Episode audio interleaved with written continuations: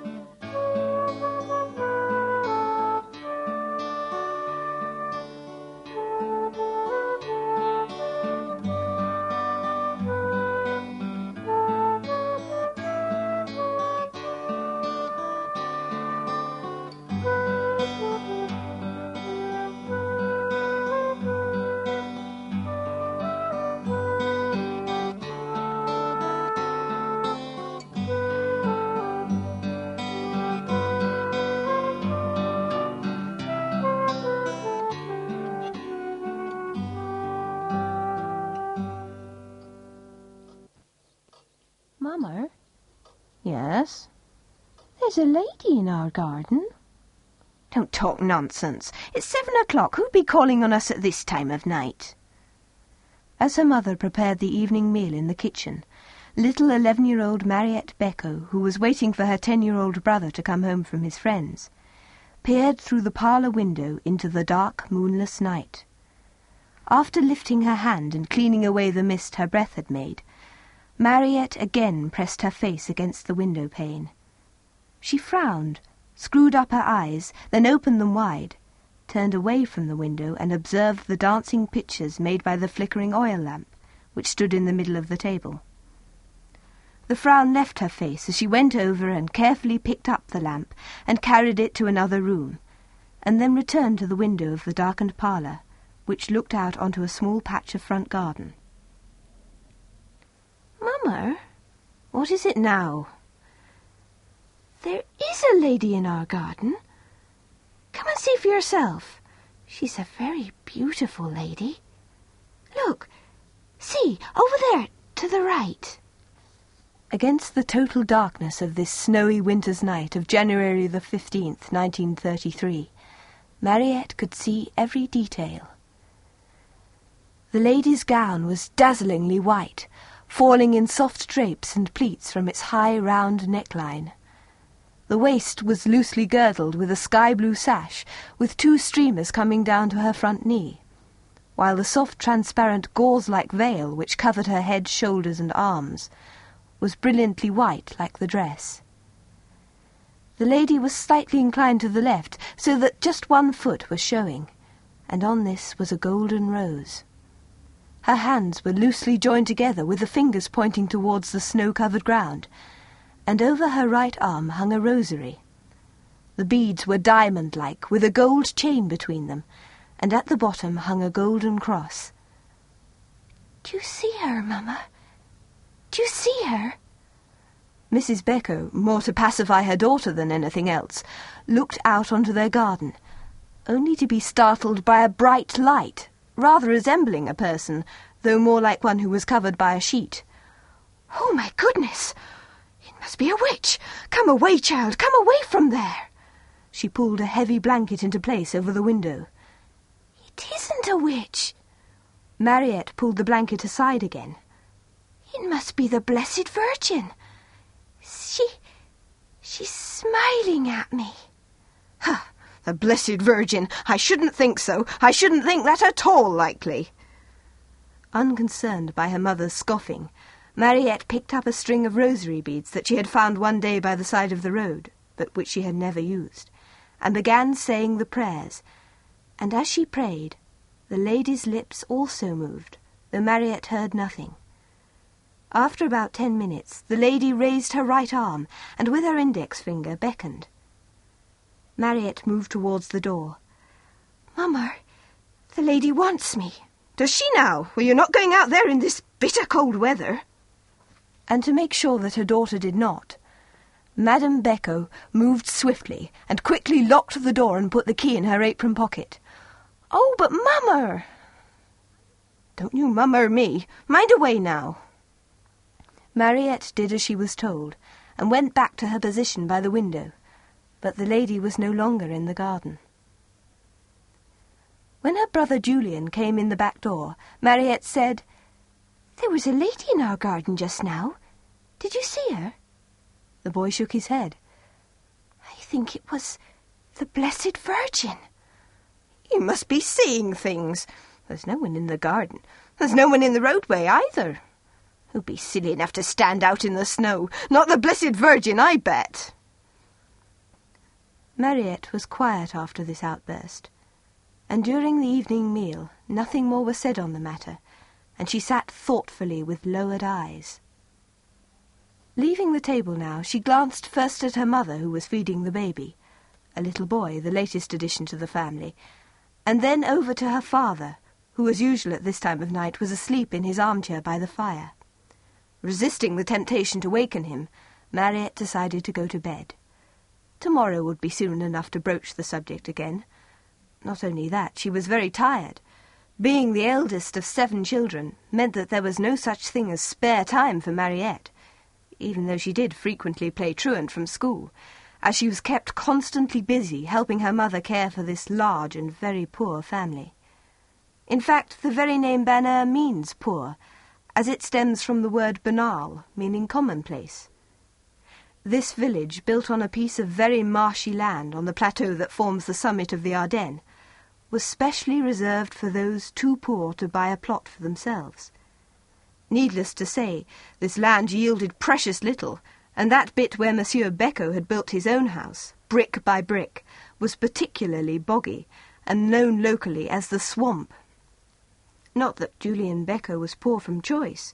He was a good husband and father, and by trade a wire maker. Unfortunately for him, the work was spasmodic, and as often as not he had nothing to do which happened to be the case at the moment. In the morning, Monsieur Beco listened quietly while Mariette related the story about the lady in the garden. When she had finished, he studied his daughter's face, which so resembled his own with its strong nose and wideish mouth. Hers, though, had the roundness of youth, and was framed with dark bobbed hair. Then his eyes crinkled up, and he threw back his head and laughed. Really, Mariette, you are a silly girl. What nonsense you are talking. Despite this remark of his, Monsieur Beco could not rid his mind of the story. He knew that his eldest child was far from silly, and he had never known her to tell a lie.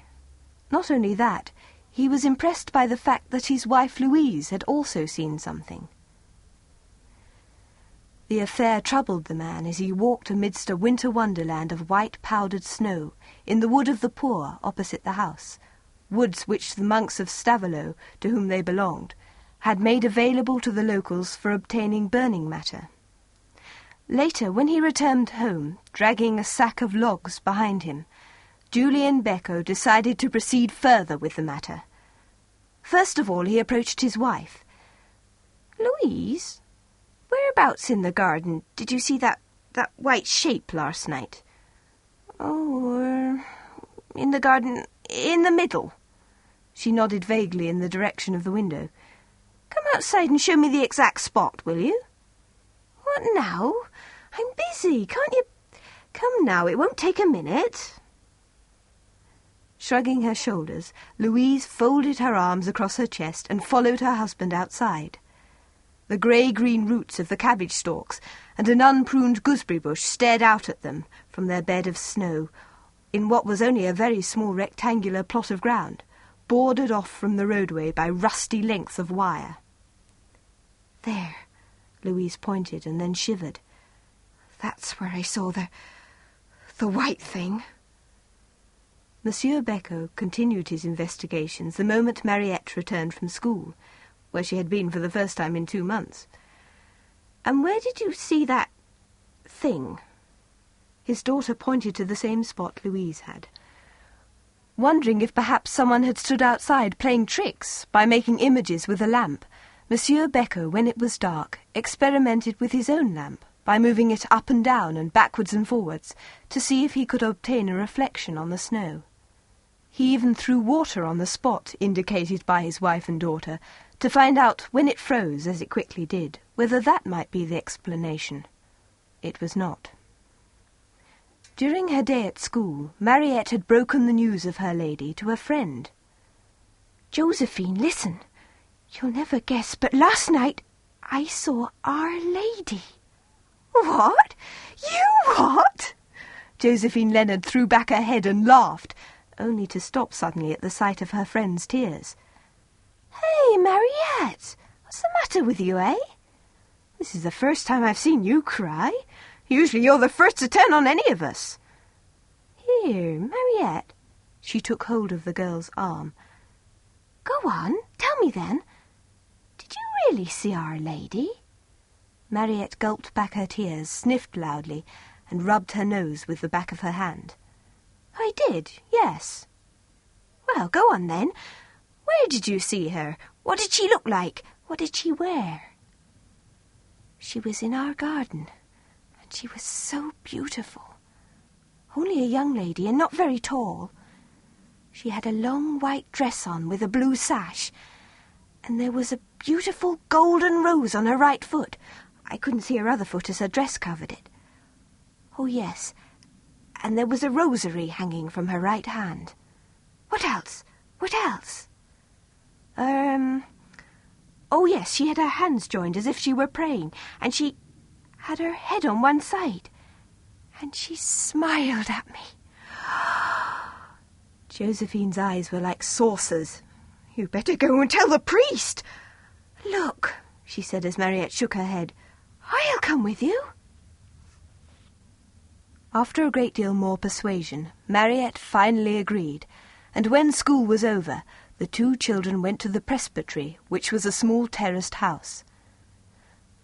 The priest who opened the door in reply to their ringing was a man of thirty-four.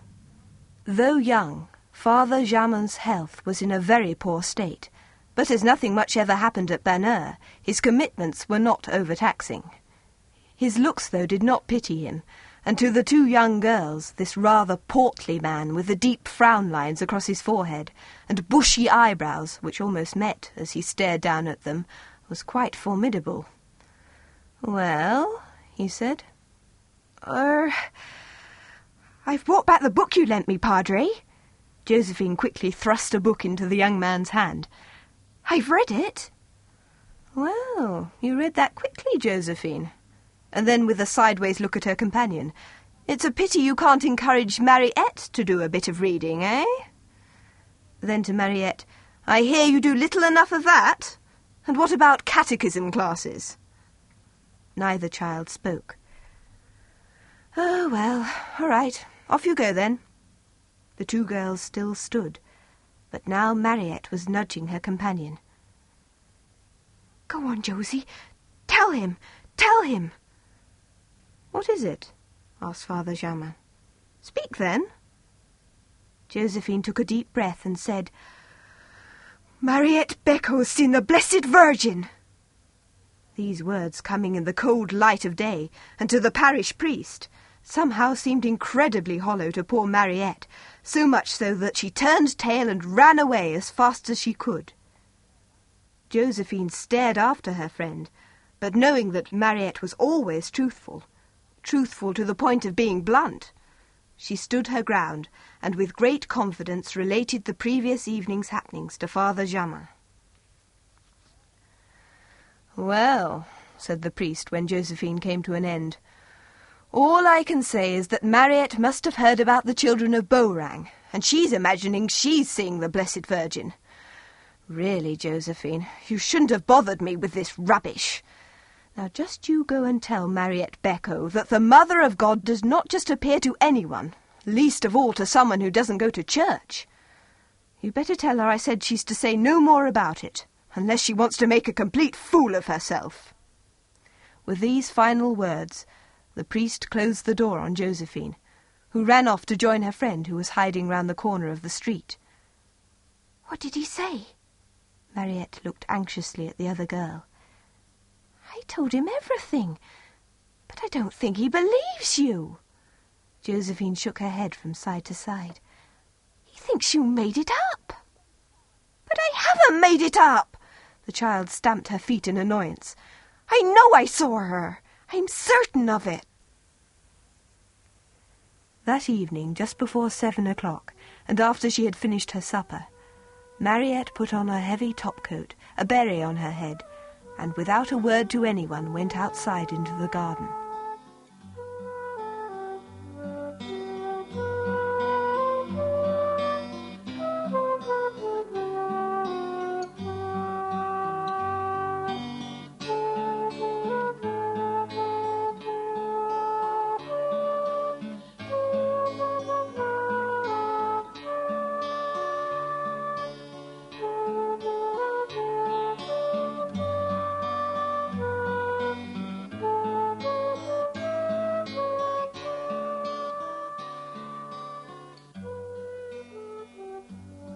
Sun no longer offering protection, it was freezing cold, with the moon glistening on the frozen pools of water caught in the rough tracks of the road and garden.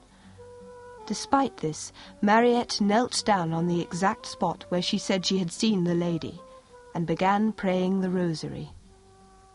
Knowing his daughter's fear of the dark, and the fact that there was at least twenty degrees of frost, Monsieur Beco shouted at her. Receiving no reply, he banged the door to attract her attention. When this didn't work, he went out into the garden, while his wife and young Julian peered through the window. For a time nothing happened, and eventually, fearing his daughter would be frozen stiff, Monsieur Beco moved towards the kneeling figure. Just as he was about to place his hand on her shoulder, Mariette stretched her arms before her, then moving slightly to her side, the man looked at the child more closely. Her normally large eyes were even larger as they stared unblinkingly ahead. The father's first reaction was to speak, but totally overcome by the look on his daughter's face, he knelt down beside her and watched her eyes, which now seemed to be following something. A few minutes later he was on his feet again. The Padre, he said under his breath. That's it. I must fetch the Padre.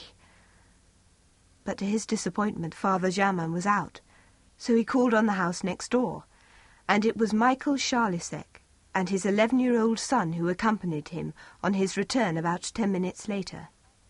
The trio had hardly arrived when Mariette, still wide-eyed, rose to her feet and left the garden. Outside in the road, instead of making for the village as they expected, she turned left and went in the opposite direction slowly along the road, just as though she were sleepwalking. Mariette! Mariette! called the astonished father. Where are you going? Without turning and without stopping, the girl replied, She's calling me. Hardly were the words out when Mariette dropped to her knees with a thud.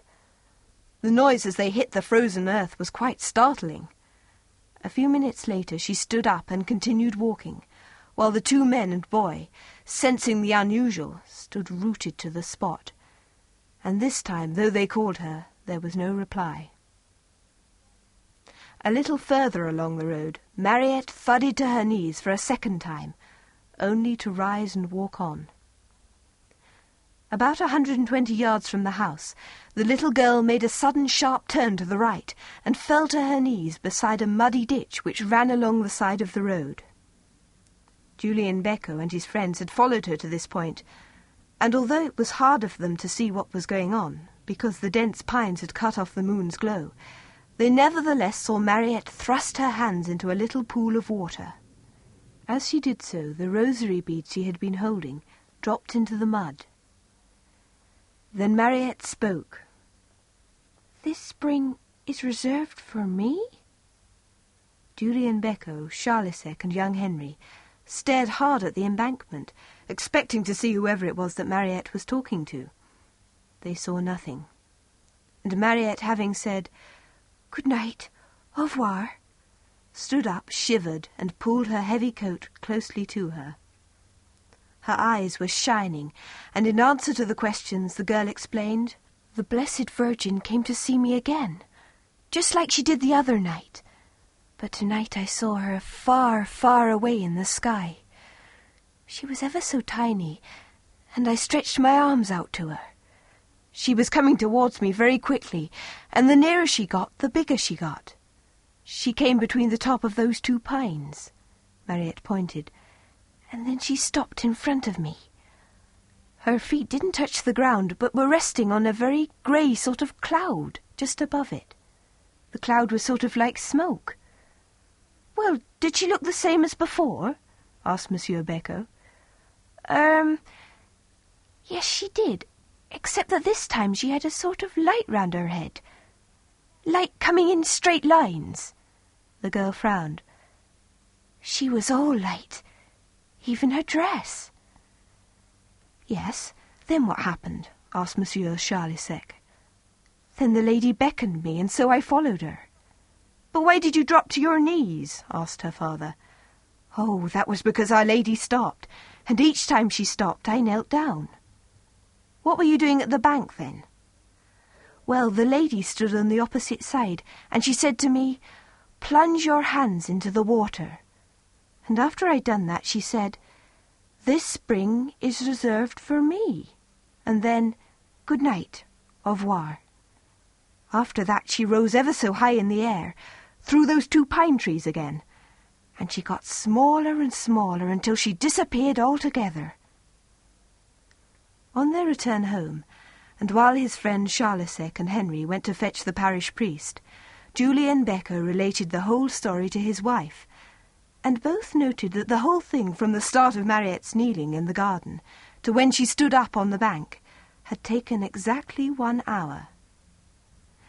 When Father Jamin arrived in the company of a friend, Dom Marmol, a Benedictine monk, and Com Covidic, whose home was less than a mile from the Becos, he listened to the account in silence, and then asked, Where is Mariette now? She's gone to bed, Julian Beco replied. It's such a bitterly cold night, and the child was frozen stiff when she came in. Although she did say that all the while the lady was there, she wasn't in the least bit cold. Hmm, I see. The priest cleared his throat and remained silent while the monk asked, Do you really believe your daughter has seen the Blessed Virgin? Oh, yes. Yes, I do said Monsieur Beco, and then turning to his parish priest, he continued, To show you how deeply I believe, I shall come to confession in the morning, and then I'd like to make a good communion. You know, he said almost ruefully, it'll be the only one I've made since my first communion, when I was a boy. Father Jamin smiled. He knew all about the Becos, for in the five years he had been in Banneux, there was very little he didn't know about his flock. This was a turn up for the book. Julien Beco proposing to return to the church. All the same, he was a very perplexed man when he and his companions left the little house. The following day, and just before seven in the evening, Mariette again put on her coat and went out into the garden. This time she was not alone, as the news had spread, and out in the roadway stood eleven people, including the local doctor. Father Jamin, was not among them. As before, Mariette knelt down on the snow-covered ground and began to say the rosary. After a short while the child stretched out her arms and cried, Oh, there she is! There she is! And then, acting on a suggestion from Don Marmol, who had come to see her earlier in the day, Mariette asked, Who are you, madame? Then there was silence for a moment, until Mariette spoke again. Oh, the Virgin of the Poor. Then, as on the previous evening, the little girl went out of the garden, turned left along the road, thudded to her knees twice, turned sharp right, and knelt on the edge of the bank. Then the little entourage heard her ask, Oh, beautiful lady, you said yesterday that this spring is reserved for me. Why me? Again silence until Mariette said, To relieve the sick. Thank you, thank you. The doctor who examined her found nothing abnormal in her condition, and then it was over, and Mariette returned home. In answer to the questions put to her, Mariette said, After I'd been kneeling in the garden for a little while, the lady came very quickly from the sky through the pine trees and stood in front of me on the little cloud. And when I asked her who she was, she said, I am the Virgin of the Poor. When I followed her down the road and knelt by the bank, I asked her why was the spring reserved for me? Why me? I asked. The lady smiled even more, and then she laughed and said, This spring is reserved for all the nations. She stopped a moment and then said, To relieve the sick. And then I said, Thank you. Why did you say thank you? a questioner asked. I said thank you because I thought Our Lady was giving me something nice. She was smiling. But I didn't know what she was giving me. And I don't know what the word nations means. After her father had fetched an old atlas and explained, Mariette nodded and went on. After I'd said thank you, Our Lady said, I will pray for you. Au revoir.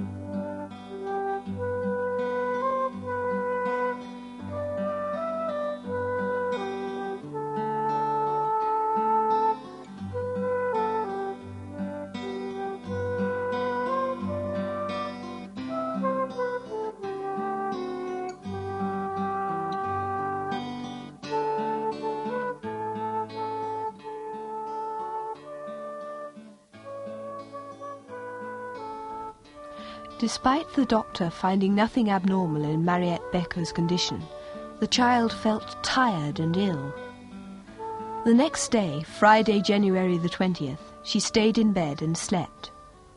At 6.45 in the evening, she woke up, put on her clothes, and after a lot of tears and threats to jump out of the window if she were kept indoors, her parents finally gave in, and accompanied by her father, she went into the garden.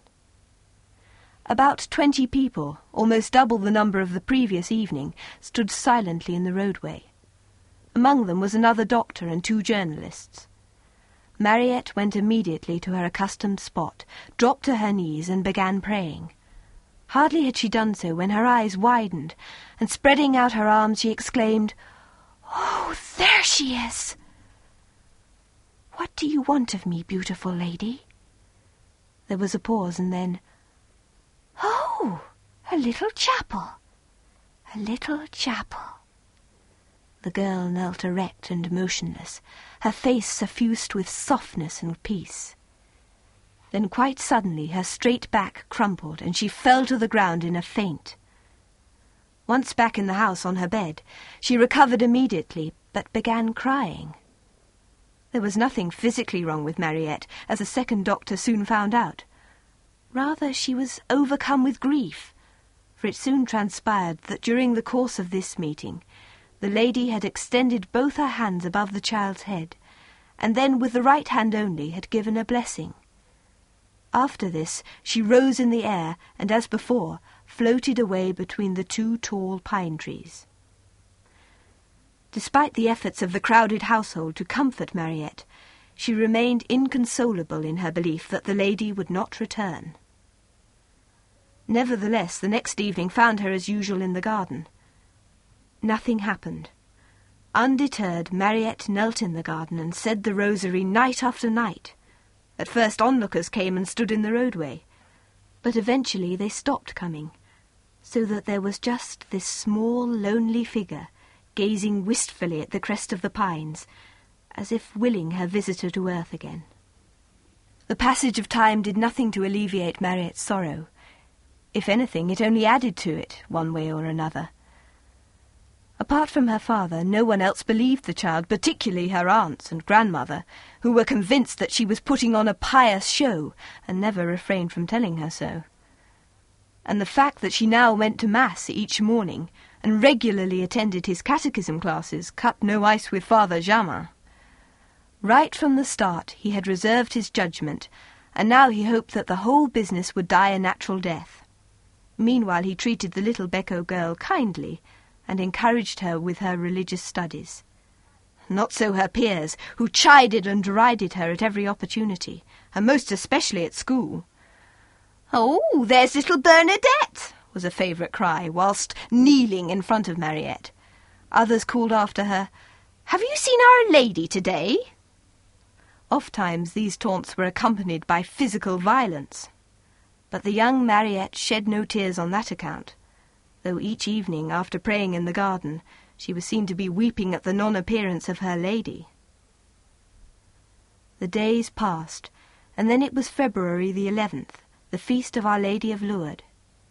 Everyone was more conscious of the Mother of God that day, and at school the whole story of the apparitions to Bernadette Soubirous was related. As for Mariette, she prayed that today of all days her lady would appear. This evening, as she knelt in the garden as usual, her father joined her, whilst outside in the roadway stood a priest and five nursing sisters, who earlier that day had called at the Beco house to ask questions. After the recitation of the rosary, Mariette stood up and gazed longingly at the gap in the pines, hoping against hope that the lady would not only lighten the gloom of the dark winter's night, but that of her soul too.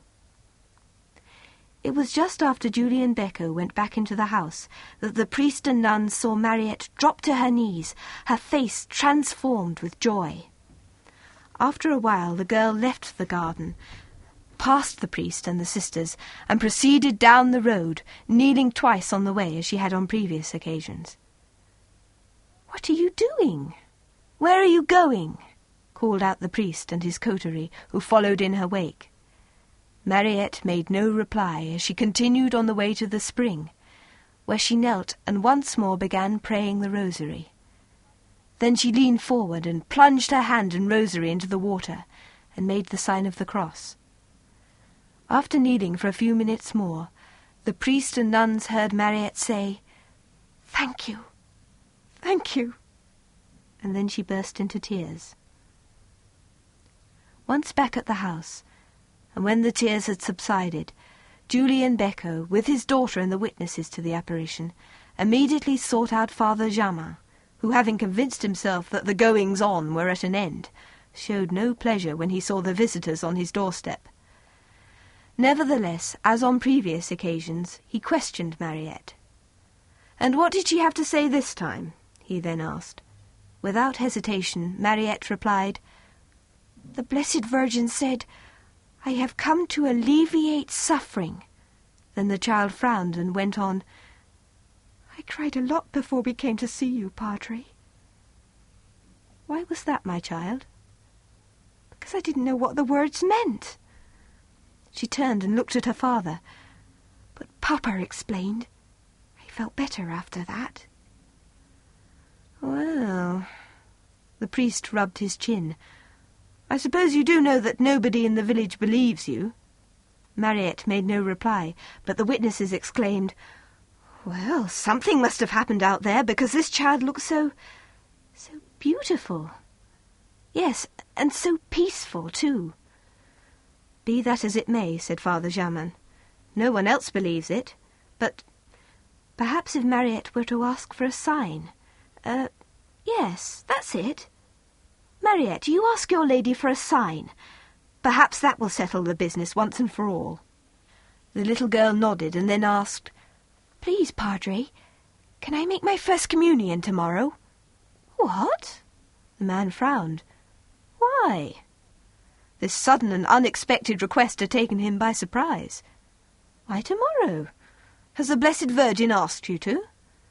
No, but I'm sure it would please her. I see. No, you can't make it tomorrow. You will make it in May, along with the other children. No, I will make it tomorrow. But you don't even know how to make a good confession. Well, you'll have to teach me then, won't you? said Mariette with determination, a determination that paid off. For the next morning, which was a Sunday, she made her first communion, just as she had said she would. That evening Mariette went as usual to the garden, but the lady did not appear. Neither did she on Monday or Tuesday. On the Wednesday, Louise Beco joined the slender ranks of the converted, and accompanied her daughter and husband into the garden for the first time. Mariette, a warm cloak covering her body, and a white beret on her head, knelt between her parents and began praying the rosary. After two decades she stopped, raised her head, and spoke. Blessed Virgin, the Padre told me to ask you for a sign. After this, all was silent. A short while later, Mariette began sobbing, and even when she went back into the house, her tears did not abate. She sat at the table, her head buried in her hands. What did she say to you then? asked Father Jamin when he questioned her later. I told the lady you wanted a sign, and she smiled and said, Believe in me, and I will believe in you. Believe in me, and I will believe in you, said the priest. But that's not possible. Believe in me, yes, I understand that. But why should she have said, and I will believe in you? I don't know. Mariette shrugged her shoulders. But that's what she said. And she told me a secret, too. Secret? Yes. She said to me, It is for you alone, Mariette. You must not tell it to anyone, not even your parents. But surely you would tell it to a bishop if he asked you. No, never. You could put a gun at my head, and I still wouldn't say anything. You wouldn't? Father Jamin raised his eyebrows. No, I wouldn't. You could threaten to break my neck like a rabbit, and I still wouldn't say a word.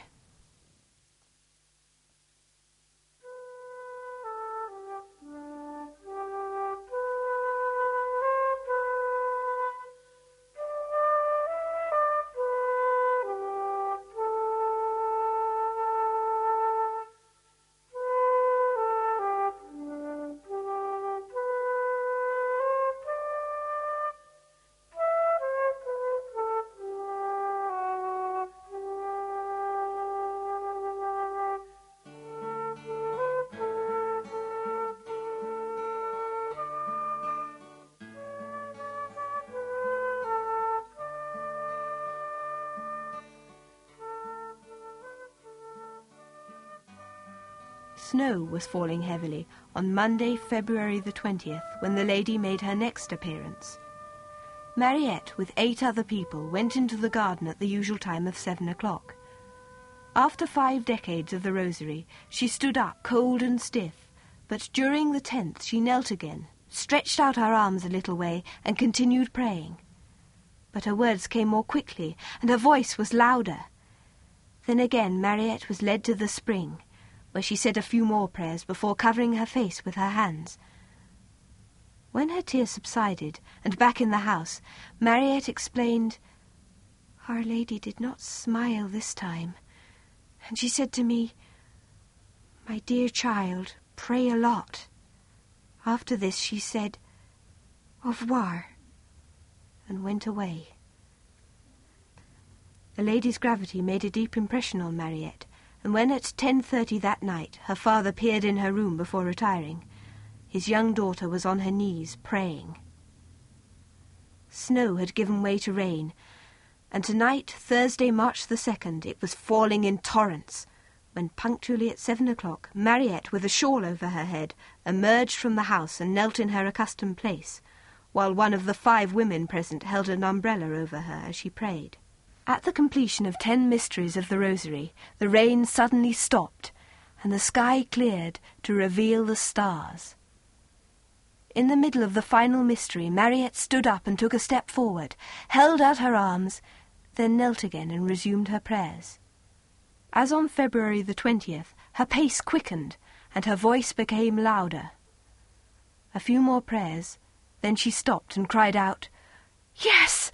Yes! Then she flung herself to the soggy ground, where she lay in a crumpled heap, sobbing convulsively, while still attempting to say her prayers. Meanwhile the sky blackened again, and the rain once more became torrential. Once back in the house and calmer, Mariette replied to her questioners, The Blessed Virgin didn't smile tonight. She looked very sad, really. She didn't speak straight away, but looked at me. Then after a while she said, I am the mother of the Saviour, the mother of God. Then she came closer to me and blessed me, just like she did on the fourth time she came to visit me. After that she said, Adieu. She's never said that to me before. She always said au revoir. The following morning, Mariette Beco told Father Jamin, The Blessed Virgin will never return. No, she has gone, and I know I'll never see her again. You see, this time she said goodbye.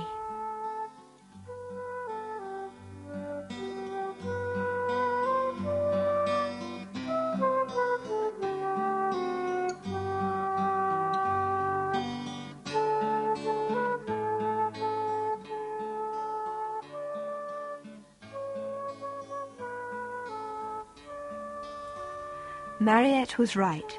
The lady never did come back. Yet every night both villagers and visitors to Banneux went to the Becos garden and said the rosary, despite the continuing bad weather. At first it seemed incredible that there should be this sort of response, especially as few of the locals believed Mariette. Even Father Jamin continued his aloof silence. Furthermore, what could be more coldly mundane than to go and kneel and pray in the dark? On a cabbage patch where the ground was either frozen hard or else nothing more than a muddy pond because of the persistent rain and snow. At Lourdes and Fatima, and at neighbouring Beauraing too, hundreds of thousands of people at one stage or another witnessed the apparitions, whereas at Banneux there was never more than twenty. Furthermore, Mariette did not endear herself to people. She had none of the fineries or pleasantries of most young ladies. On the contrary, she was stubborn, strong-willed, and blunt to the point of rudeness. For instance, when an elderly woman asked her if Our Lady was really beautiful, Mariette said, Well, at any rate she was much better looking than you. And to another person, who asked her if she would tell the Pope the secret, she retorted, Well, if I can't tell Mamma and Papa, I certainly won't tell him. Added to all this, the lady had come at a particular moment in time when people were far less disposed to believe in a heavenly visitation. This was because her appearances followed within days of the final one at Beauraing, also in Belgium. This gave most people the impression that Mariette was just trying to copy the children there. What then made Father Jamin suddenly become her advocate? Years later, he never tired of saying that the turning point for him was the message he had received from Mariette after the seventh apparition. Before that apparition, he had the presumption to ask for a sign. Mariette told her lady about this. At first the lady smiled and said nothing, but later came the words, Believe in me, and I will believe in you. After thinking about these words for a long time, Father Jamin took them to be a personal admonition, and from then on he supported Mariette, though secretly at first, so as not to compromise the church's position. But as pilgrims came in ever increasing numbers to Banneux, and feeling that the lady had given him a special part to play in the development of the shrine, he came out into the open, and did his best to make the messages of the lady, who had stated that she was God's mother, well known. The first thing he realized was that by calling herself the Virgin of the Poor, our Lady had come to identify herself with the poor and the downtrodden, the working classes upon whom the pall of religious indifference and boredom had descended during the depression of the thirties. The working man looked to the emergent socialist movement to end unemployment and the ever-increasing bread queues. The feeling rampant at the time was that the Church had identified herself far too much with comfortable bourgeois religious values, and had no feeling for the poor, the sick, and the starving, and was doing nothing very much to help. The Pope himself could hardly argue with this, and called the loss of the working classes to the Church the great scandal of the times. Our Lady had come to redress the balance, and to invigorate the Church once more with care and concern for the poor, its true responsibility. Julian Beco typified many men of the time. He had no regular employment, and what living was possible he had to scratch from the soil, muddy, marshy, and unyielding soil at that. To produce anything meant a long and hard, strenuous day of toil, and always ever present in his mind was the worry of whether he would be able to support his large family. It was to people like him that Our Lady came, coming to the front door of his humble dwelling with a smile on her face and a heart full of love, to show him that she really cared for her children, was one with them, and wanted to alleviate suffering and help the sick suffering caused not only from lack of food, but also for those unemployed, the feeling of being unwanted, useless, and uncared for, perhaps the greatest disease of the day. Another evil of poverty is the spiritual destitution which goes along with it, and again the Becos were typical of many such families. They never went to church, there was nothing of a religious nature in the home, no statues, no crucifix, and even the rosary beads that Mariette alone of the family possessed were ones she had found by the side of the road. God meant nothing to them. They lacked confidence, too, and found it difficult to relate with people. There was an emptiness, a void, which God was only too willing to fill with himself. This showed in Mary's request for a little chapel, one that would not lay a financial burden on the shoulders of the people, just one large enough to lead them to her son. It wasn't long before the tiny building was erected in the Becos' garden, with a marble mosaic marking the exact spot where Our Lady had stood. Again, Father Jamin was instrumental in this, not only encouraging those willing to accede to Our Lady's wishes, but actually designing the building himself. The foundation stone was laid as early as the 25th of May, 1933, and the first Mass was celebrated on the Feast of the Assumption that same year. Now there are many chapels and many altars where people can visit him, the one to whom Our Lady points. The building programme continued, and in 1938 a hospital was built to care for the sick, who since the inception of the shrine had come in great numbers, encouraged by the remarkable number of cures which took place in 1933 and which not only provided Father Jamin with the sign he had sought, but no longer required, but also pointed to the supernatural origin of the apparitions. Bishop Kerkhofs of Liège, in whose diocese Banneux is situated, listed twenty miracles that took place between 1933 and 1938. On this evidence and that of the commission he established, the bishop was able to declare in 1949 after many years of careful investigation, that the Mother of God really appeared to Mariette Beco in Banneux eight times during 1933. Long before this pronouncement, though, pilgrims flocked to this hamlet, and now there are almost a million annually. Thus pilgrims come at the bidding of the Virgin of the Poor, and they answer her request to pray a lot, which Mary repeated three times during the apparitions. As the mother of the Saviour, the mother of God, Mary knows the importance of prayer, and Mariette set the example. Every evening at seven o'clock, without fail and irrespective of the weather, the girl said her rosary in the front garden, and this she continued to do until the time she left the village and married. She is now a grandmother, but her life has never been a bed of roses, which could be why Our Lady said, I shall pray for you. Je prie pour toi. You, personally. Only rarely does Mariette go into Banneux, preferring to stay in the background. Her work there is finished.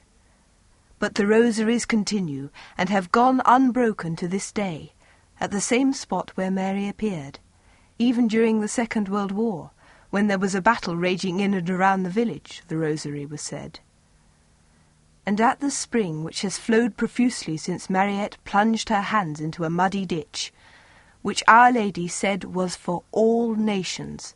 People dip their hands into the water, and the visiting sick are bathed daily. Masses are said constantly, and the invocations ring out. Blessed Virgin of the poor, lead us to Jesus, source of grace. Blessed Virgin of the poor, save all nations.